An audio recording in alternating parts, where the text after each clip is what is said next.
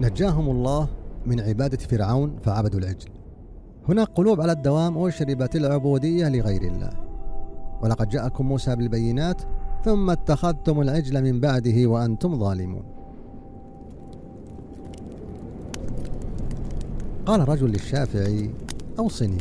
قال إن الله تعالى خلقك حرا فكن حرا كما خلقك.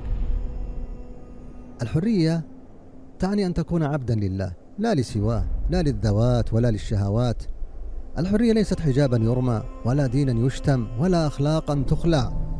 الحرية غرض الإنسان في الحياة كانت ولا تزال هواه الذي طالما قدم له القرابين وأنفق في سبيله أعز شيء عليه. الحرية هي الحياة بل أعز من الحياة. إني نذرت لك ما في بطني محررا. محررا من رق العبودية لغير الله.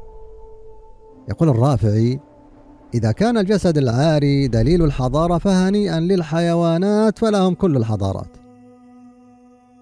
سألت الفتاة أباها يا أبت ماذا أستر من جسدي وماذا أظهر؟